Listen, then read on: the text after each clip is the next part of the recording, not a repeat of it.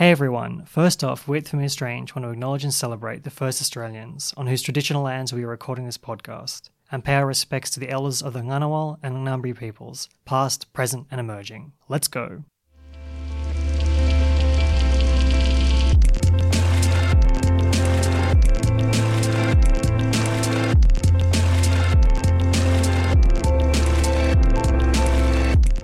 Welcome to the podcast, brought to you with support from the Australian Anthropological Society, the Australian National University's College of Asia and Pacific, and the College of Arts and Social Sciences, the Australian Centre for the Public Awareness of Science, and produced in collaboration with the American Anthropological Association.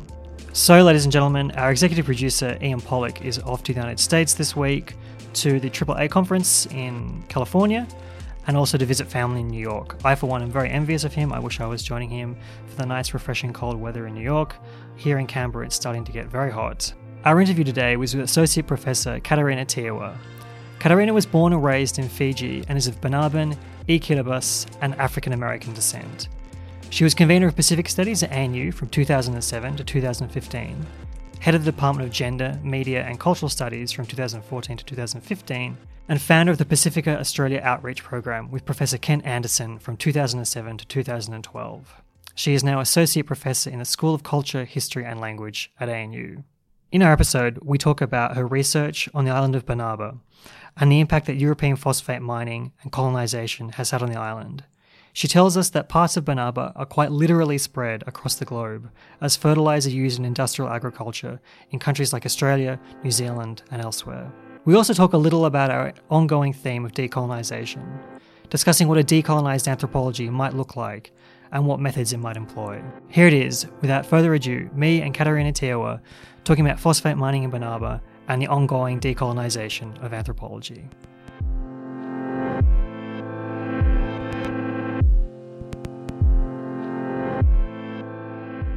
If you don't mind, what I'd like to do first is get you to take us on the journey of a, a lump of phosphate, because you wrote your first book about Banaba Island, which is a major point in the phosphate mining industry in the kind of British and Australian colonial period ultimately.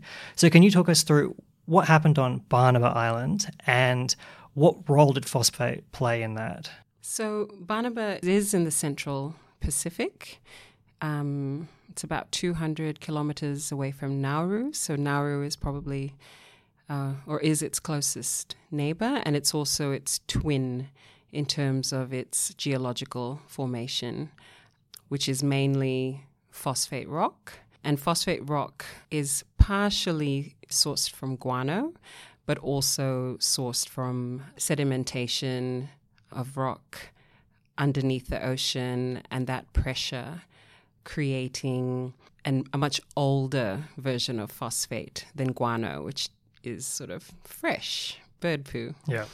So part of what phosphate rock is ancient maritime or marine life, you know, the bones and fossils of ancient marine life sedimented through that water pressure over hundreds and thousands of years. So I guess to understand the journey of a piece of phosphate or a lump of phosphate rock, you have to imagine how islands are created over hundreds of thousands and even millions of years. So, what I was trying to get at in my book is this understanding of land in deep time and then comparing that with human time or industrial time mm. and the huge differences between those conceptions of land and place and also to think about how industry can transform something that took millions of years to grow in a, a very, very short space of time. So, if you include that journey of how long it takes to make phosphate rock, it's a million year yeah, process. Okay. A very long time. A very, very long time.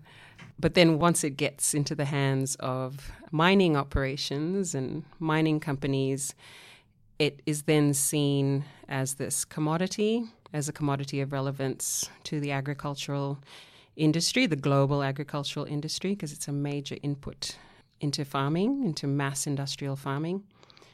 And so the phosphate, depending on what era you're mining it, is extracted from the landscape, and phosphate forms between these coral pinnacles. So the skeleton of the island is the coral pinnacle, and the phosphate forms in between. So it's like this calcium carbonate skeleton. And then the phosphate kind of fills in the gaps. So that's why we get that Pinnacle, pinnacle effect. shape. That's okay, right. yeah. Which is, you know, very prominent on Nauru, Yeah. very prominent on Banaba, and also probably on Christmas Island. Not the K- Christmas Island in Kiribati, but the Christmas Island, which is part of Australia, which is in the Oh. Indian Ocean, Yeah. which was a previous phosphate mine and also houses detention Mm. centers for uh, people seeking uh, refugee status. So there is this really not very nice relationship between phosphate islands and offshore processing centers um, of asylum seekers. So the phosphate is excavated or extracted either mechanically or in the beginning of the, the mining on Banaba by hand. So you had people with wheelbarrows and shovels and picks and all kinds of implements to kind of break up the rock. And the first thing that has to happen on the island is any water needs to be extracted. So there's a kind of a process where you take it from the rock face and then you put it in these drying bins that extract all the moisture, all the water out of it. And then from there, um, it's sort of ground down into these much finer, much smaller particles.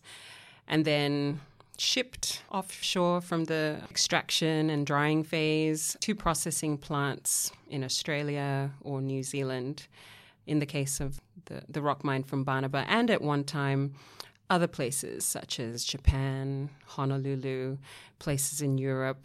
I came across one piece of the archive that said, that showed me the shipments that went to Latvia, Lithuania, and Estonia, which was like, whoa. so that phosphate rock goes to whoever the buyers are, and usually it's um, fertilizer manufacturers. Yeah.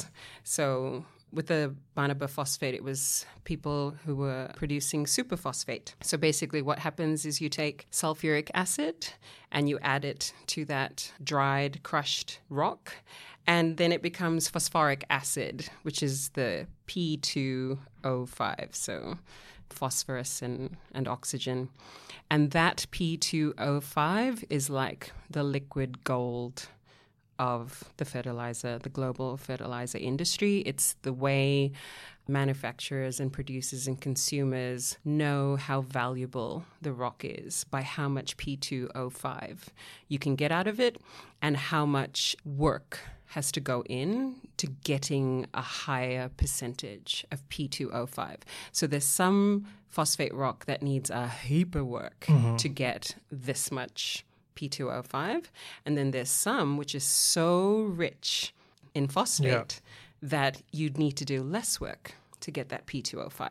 Banaba and Nauru were, if not the highest, some of the highest yielded highest percentages of P2O5 uh, compared to how much rock had to be, you know, mined. The big trick for the mining industry was just getting it offshore into the ships to the ports where the superphosphate could be um, manufactured because there aren't these natural ports and harbors and places that you can weigh anchor on Banaba. And so the shipping process was actually really, really super difficult. But once you get it to the port, then it goes through that chemical process with sulfuric acid, and then it's made into superphosphate fertilizer. And depending on whether or not you're in New Zealand or Australia, it's then distributed to farmers and spread across the landscapes. So in New Zealand, that was mainly done um, from the sky through aerial top dressing because there was so much hilly country in New Zealand. So they had to figure out a way how do we get this superphosphate onto, you know, these hilly landscapes and spreading it by hand or by truck or whatever didn't make a lot of sense. So they, after World War One and World War Two, they figured out a way to use old, you know, military aircraft in order to distribute it from the sky. Wow. So it's this amazing loop if you factor in the guano part of what makes phosphate rock, where you have two sources of phosphate, one from the sky and one from the sea. So you have the marine phosphate, you have the bird guano. Um, source of phosphate, and then in the context of New Zealand, it kind of goes back to the sky Yeah. and then gets distributed across the land in that way. And then in Australia, it was taken by train tracks, you know, say across Geelong, across all of those um, Victorian farming spaces, and some in South Australia, some in New South Wales, some in Western Australia, in these hessian or, you know, burlap sacks, and then distributed to the farmers who, you know, had various ways of putting it across their land. And so some of it was used, you know, for wheat and grain and that sort of thing. I mean, basically, what phosphate does is it strengthens the roots of plants and it mm-hmm. makes it able to absorb nutrients and minerals and other things from the soil in a way that it wouldn't without the phosphate. So it just makes the roots stronger and everything more nutritious. You do have to have water to for that to Yeah. work. So it's it's not just you add phosphate and everything's great. There has to be in the context of a drought, it would be very very hard Right. okay. um, for that to work. If there is water, then the phosphate does its work and everything grows and everything's amazing. And you can use it on pastures, you know, for cattle and sheep and all of that, or, you know, for wheat and grain. And it, essentially, it increased agricultural production and exports exponentially. Right, so there was a direct relationship with how much phosphate was applied and the increase in production and exports of agriculture in both Australia and New Zealand. So Banaba ends up spread across the world effectively in the form of this Yes. phosphate industry. Yes, it's not just a metaphor, it's literally a material fact that the island gets spread across the world and enters these ecological and food chains. So it ends up in animals, it ends up in humans, comes out the other side. Some of it, you know, leaches out into waterways. So it, it's spread everywhere. But what did it mean for the people who lived on the island? So there's a number of ways in which you can think about how that movement of the land impacts the people. One is a straight economic way of thinking. So, in the context of mining and other kinds of natural resource extraction, the compensation is usually money. You know, so we'll pay you to lease your land or we'll pay you royalties for how much we dig up. So, in one way, there was a relatively small amount of monetary compensation that came from the mining. So that was one way in which it was impacted. But from an Indigenous perspective, the impact was even greater than that. And I can imagine it would be for any Indigenous group whose landscape is mined for any kind of mineral, not just phosphate. So for Banaba, one of the key factors in my work is thinking about how small it is because there are lots of ideas about scale and about significance of scale when it comes to thinking about what matters in this world, you know, like global forces, impact, the big influence the little. In the case of something like phosphate in the islands of Nauru and Banaba, it's the little impacting the big because you have six square kilometer, so two and a half square mile island that somehow yields 22 million tons of phosphate that can then get distributed across much, much larger hmm. landscapes and make their products grow exponentially. So, the impact on the Banabans, who see land not just as land, as a commodity or an object to be bought and sold, how Banabans see it,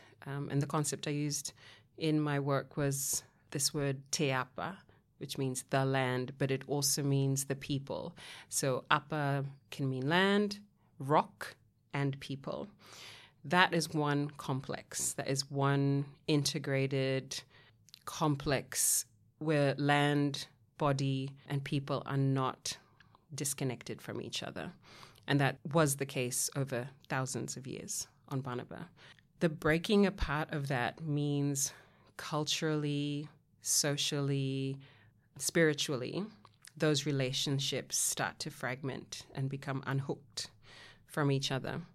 On top of that, Banabans were displaced. So their land was moved and they were mm. moved. So it's this double displacement of both the landscape and the people. So the way I think about it as a Banaba is in terms of fragmented identities and that fragmentation not just being a social or cultural thing, but a material thing because the two are interconnected. And even if the land moves and travels, it doesn't mean we're disconnected from it, but it does make who we are more complex and very multi sited. Not just because people have moved, but because the foundation of who we are has moved, which is the land, the landscape. And that landscape is activated in that way, you know, through a number of processes, not just the spiritual significance of, of the landscape and the way in which pe- people imagine how the universe came to be, right? Through, so through cosmologies, but also through the fact that our ancestors are buried over and over again in that landscape, which means, from a very organic perspective, your ancestors are part of that landscape because there isn't six square kilometers, there's not a lot of place to put people. So, literally, the body of the people is in that landscape. Yeah. So, when it's mined and crushed and dug up, you're not just doing it with rock, you're also doing it with people, with the remains of people. And we know that happened on Banaba for sure. Can you talk to me a little bit about how you managed to do this this really interesting multi-sited piece of field work and how your experiences as a partially Banaban person influenced the ways that we can do anthropology because I know that you've been critical of the kind of objectivist God's eye view of anthropology. Can you talk us through a little bit of that?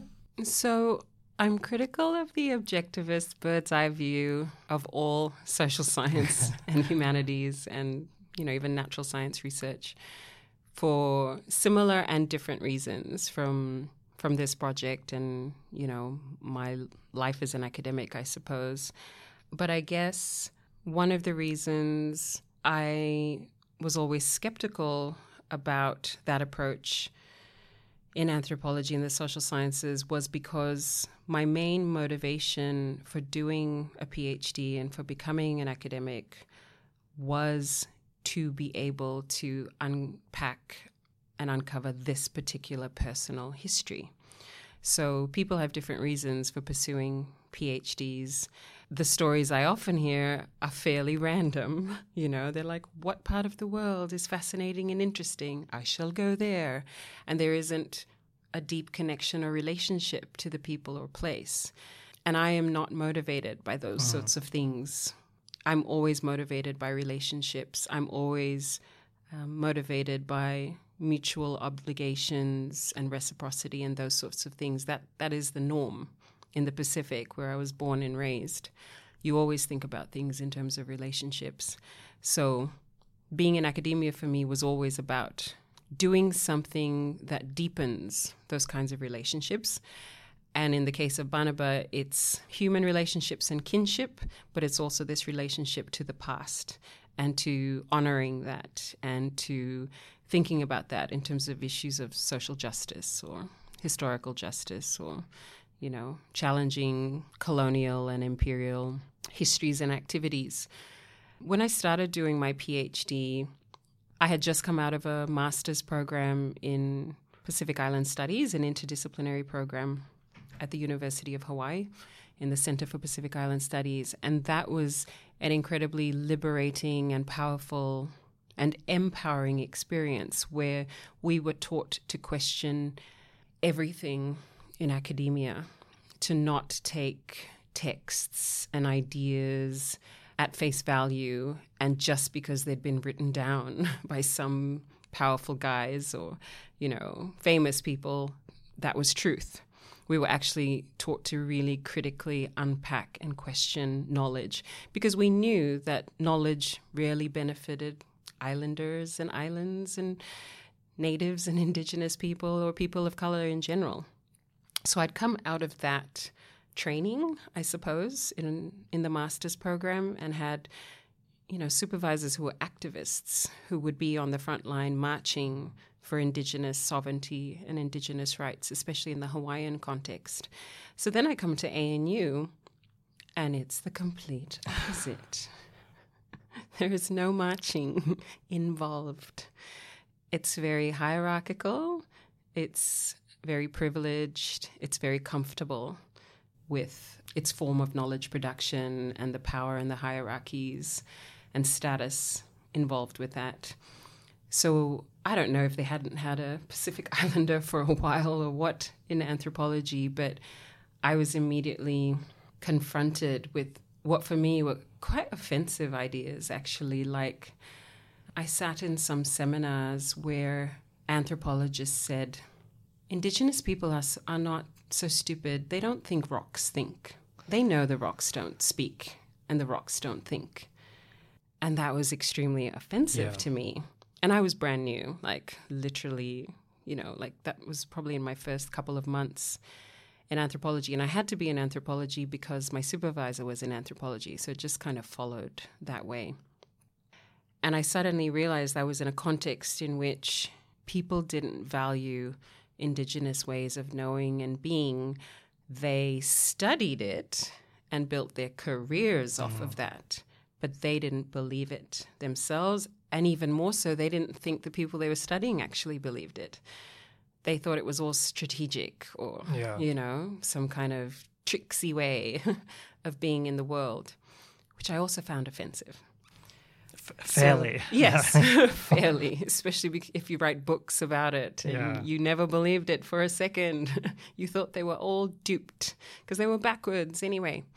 So I got that kind of uh, feeling in the seminars and symposia and conferences and I quickly realized that that wasn't going to work for me. Um, I was also challenged on the fact that I was from the culture that I was engaging with. Somebody said to me, Aren't you cheating because you're from that place? These are your people. You are cheating. And I thought, okay, in the wrong discipline. so I found that offensive. And then on top of it, I didn't just want to look at Banaban history and culture and these histories of mining and displacement, but I wanted to do it in a creative way because part of the decolonization training that I had received at the University of Hawaii was also challenging normative forms of knowledge production, which are mainly textual.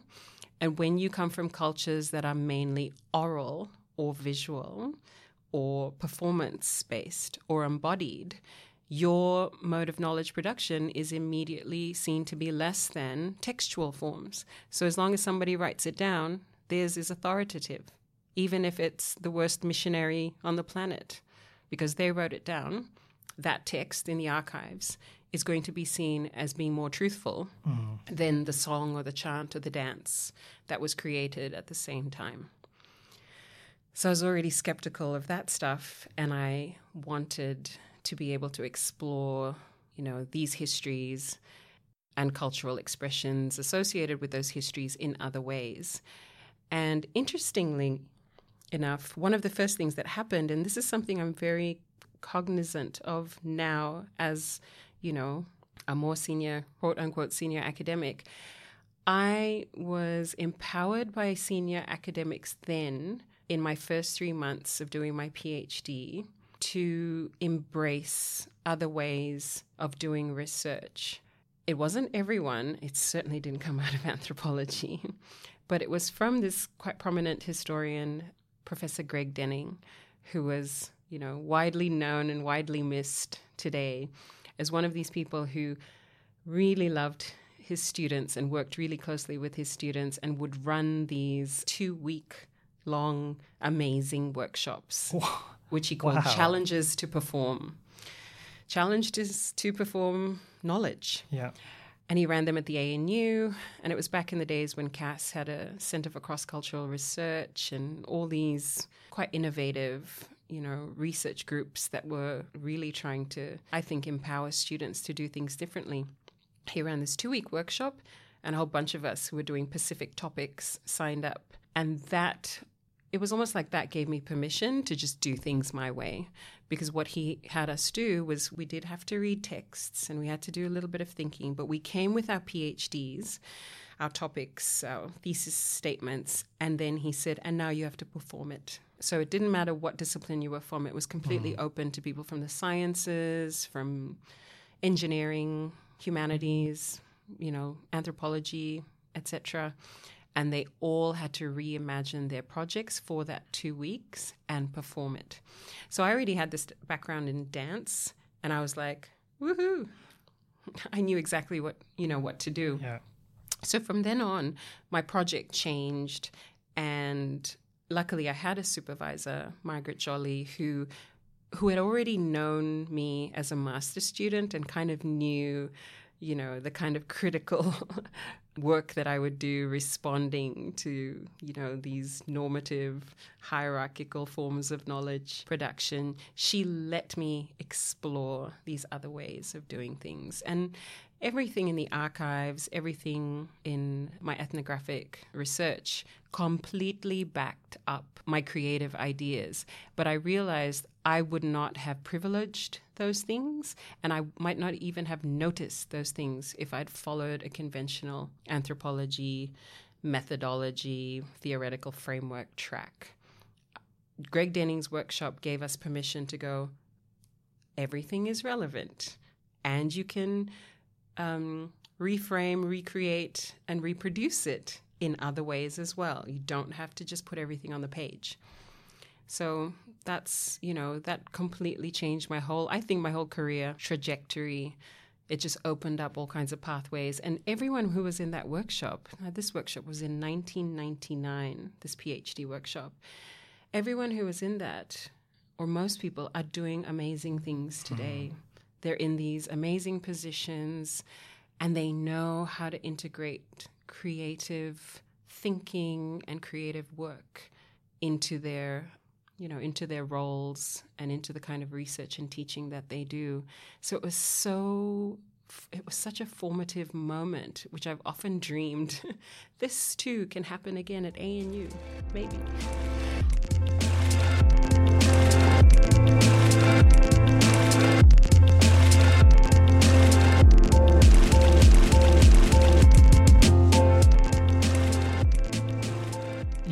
about decolonizing the social sciences, uh, and it's something we've tried to talk about a bit on this show just recently.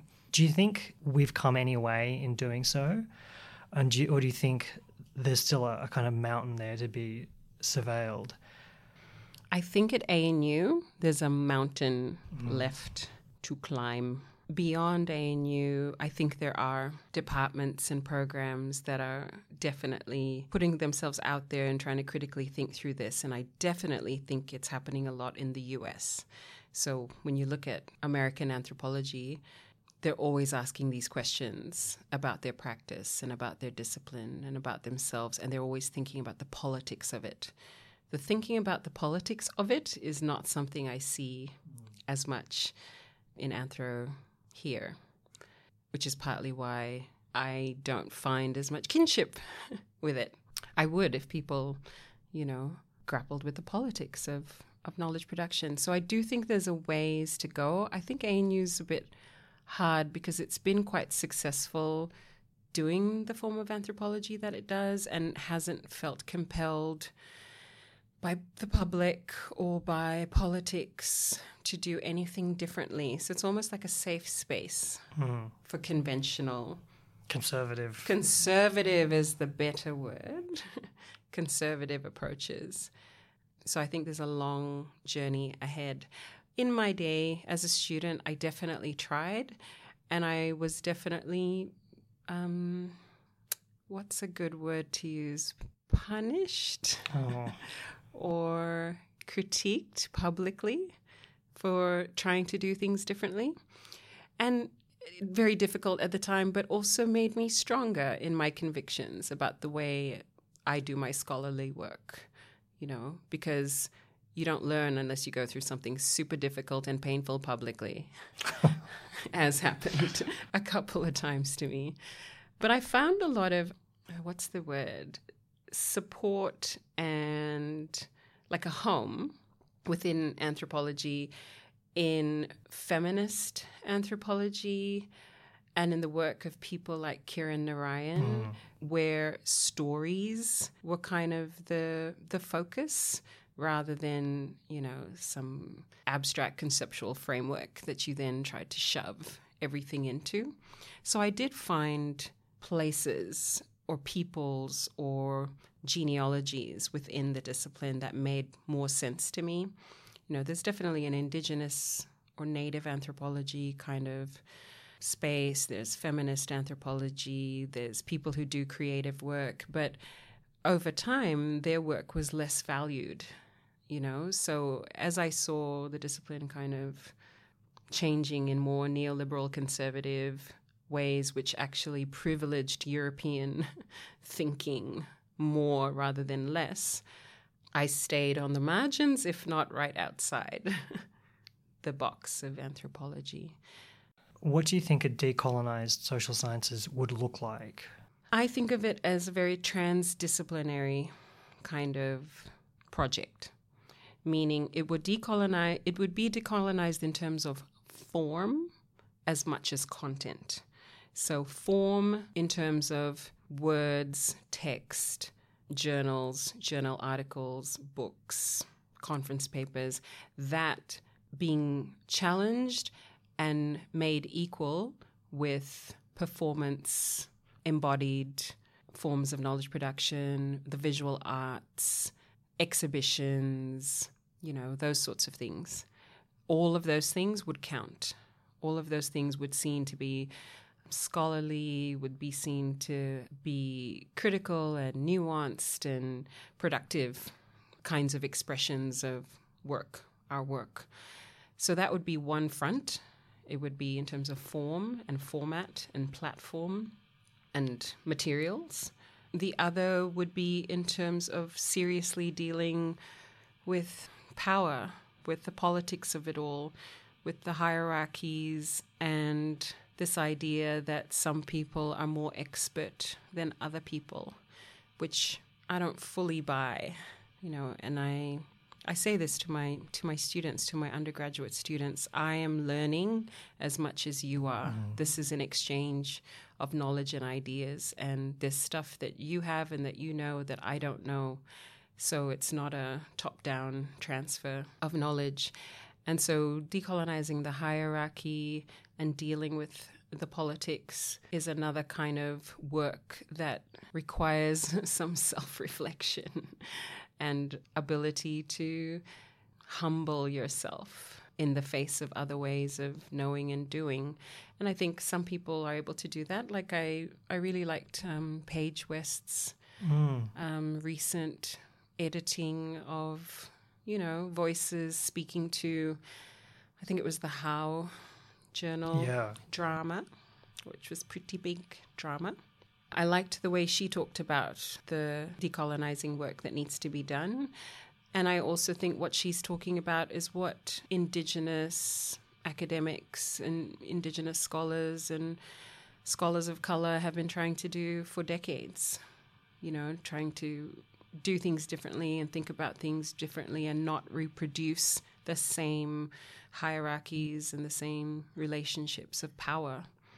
So those would be the two fronts I think that would have to be where a decolonizing project would have to be worked on, but then it would have to be manifested as much as in pedagogy and teaching as it was in research and you know producing knowledge. And also the other dimension of that would be outreach engaging communities engaging the public engaging the popular engaging policymakers and all those other stakeholders in knowledge and all of that for me constitutes a transdisciplinary approach. For me, transdisciplinarity is what the Center for Public Awareness of Science is doing, meaning it's working across different fields and disciplines and approaches and methodologies but then it's moving beyond the academy. So the the trans part for me in transdisciplinary is when you truly step outside of the academy and you say who does this matter to? Who do we need to talk with? Who do we need to share what we're doing? Is it children? Is it families? Mm. is it the public? Is it policymakers and politicians? Is it doctors nurses that's the transdisciplinary part, which I think some social scientists do and do well because their work has some immediate relevance to some industry or area, and some don't do ever because you know they're not compelled to or people haven't shown them how their work might be hmm. relevant. And I don't think everyone has to push themselves to do that sort of thing, but I think everyone ought to think about it and consider it. And the other thing I was just talking about to my colleagues today in an earlier meeting was for me, the best time to do that thinking about creativity, about decolonization, about transdisciplinarity is in the beginning of your project. Sure, you can do it in the middle or at the end because some new idea forms, but if you build it in at the beginning because somebody has said, this is okay, you can do this now, you can experiment now, even though you're a new PhD student. It's okay. You don't have to do everything like me. You don't have to jump through all the hoops before you're allowed to innovate. If you can do that at the beginning and design your project in a way that is open and inclusive and wayfinds through knowledge rather than targeting certain things. I must answer this thesis statement or I will incorporate that theoretical framework. Blah, blah, blah. No, no, no. You follow the people and you follow the story and you follow the thing. And then you think about that other stuff later. So if you build that in at the beginning, I think it makes for a, a greater potential of decolonization. I'm not saying it's going to be successful because, you know, but yeah, I do think you need to be empowered at the beginning. Again, it's really nice to hear someone say that because I certainly know from my own experience. Writing now, I often wish I could do more creative things and I would really like to. Sometimes I think I could just chuck the theory out and stick with something nice and well, when you when you try to publish your thesis, your publisher probably will tell you to chuck out all the theory.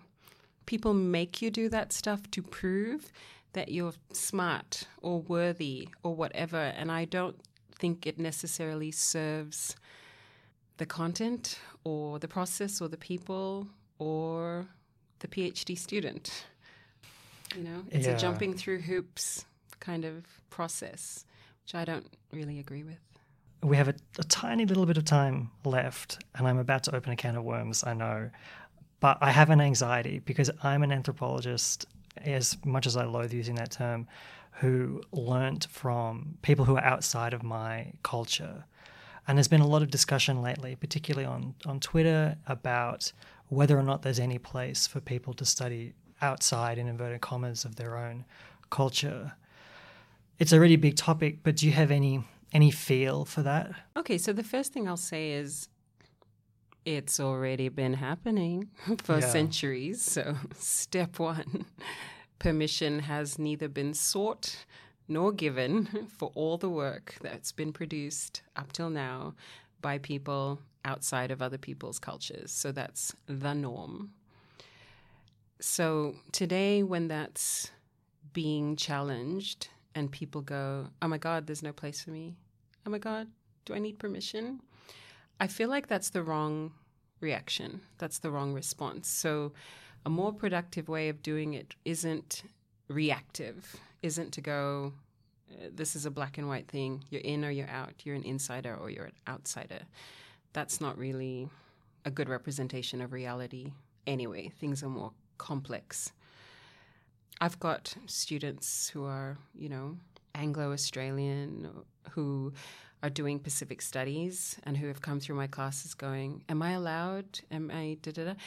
And again, what I try to say is a more productive way of thinking about it is if I genuinely and humbly learn from and then incorporate indigenous for example, if we're talking about the Indigenous context, Indigenous ways of relating and thinking and knowing and being and doing, is that a more equal way of doing my work versus thinking about this in terms of ethnicity and race and all of those sorts of things? So that's definitely one way to think about it, you know, like if you're not of the heritage of the people you're working with, you're an automatic outsider, or a better way of thinking about it is to think about about it from an epistemological and an ontological perspective and I don't want to go into too much detail on those things in terms of what anthropology has been trying to do with those things. But what I'm saying is,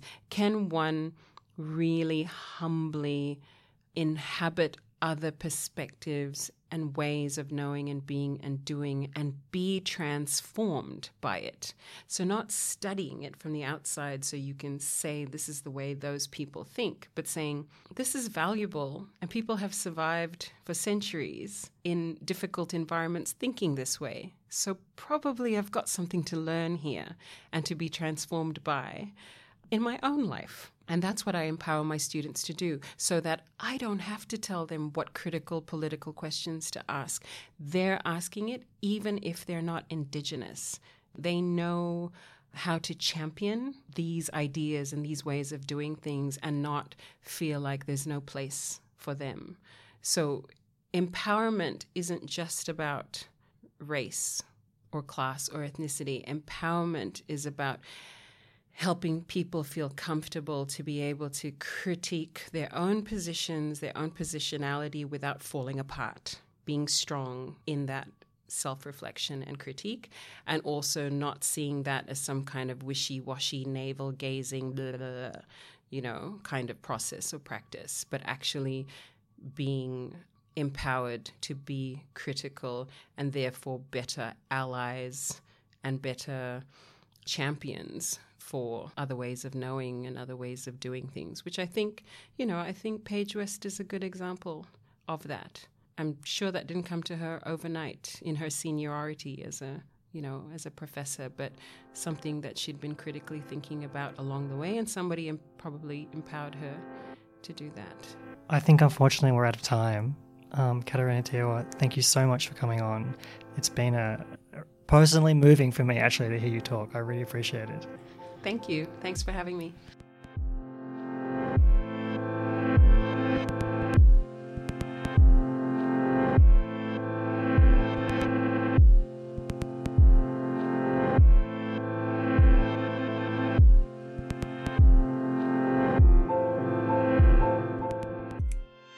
So that was it, me and Katerina Teaiwa.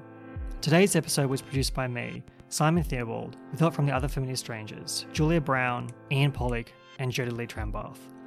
Our executive producer is Ian Pollock, and our assistant producers are Diana Cato and Matthew Fong. And our interns this year are Alina Rizvi and Alyssa Asmalovskaya. Subscribe to the Familiar Strange podcast. You can find us on iTunes, Spotify, and all the other familiar places. And don't forget to leave us a rating or a review with your likes and dislikes. It helps people find the show and helps us make the show better. You can find the show notes, including a list of all the books and papers mentioned today, plus our blog about anthropology's place in the world, at thefamiliarstrange.com. If you want to contribute to the blog or have anything to say to me or the other hosts of this program, email us at submissions at thefamiliarstrange.com, tweet to us at TFS Tweets, or look us up on Facebook and Instagram. Music by Pete Dabro. Special thanks to Nick Farrelly, Will Grant, and Maud Rowe. Thanks for listening. See you in two weeks. Until next time, keep talking strange.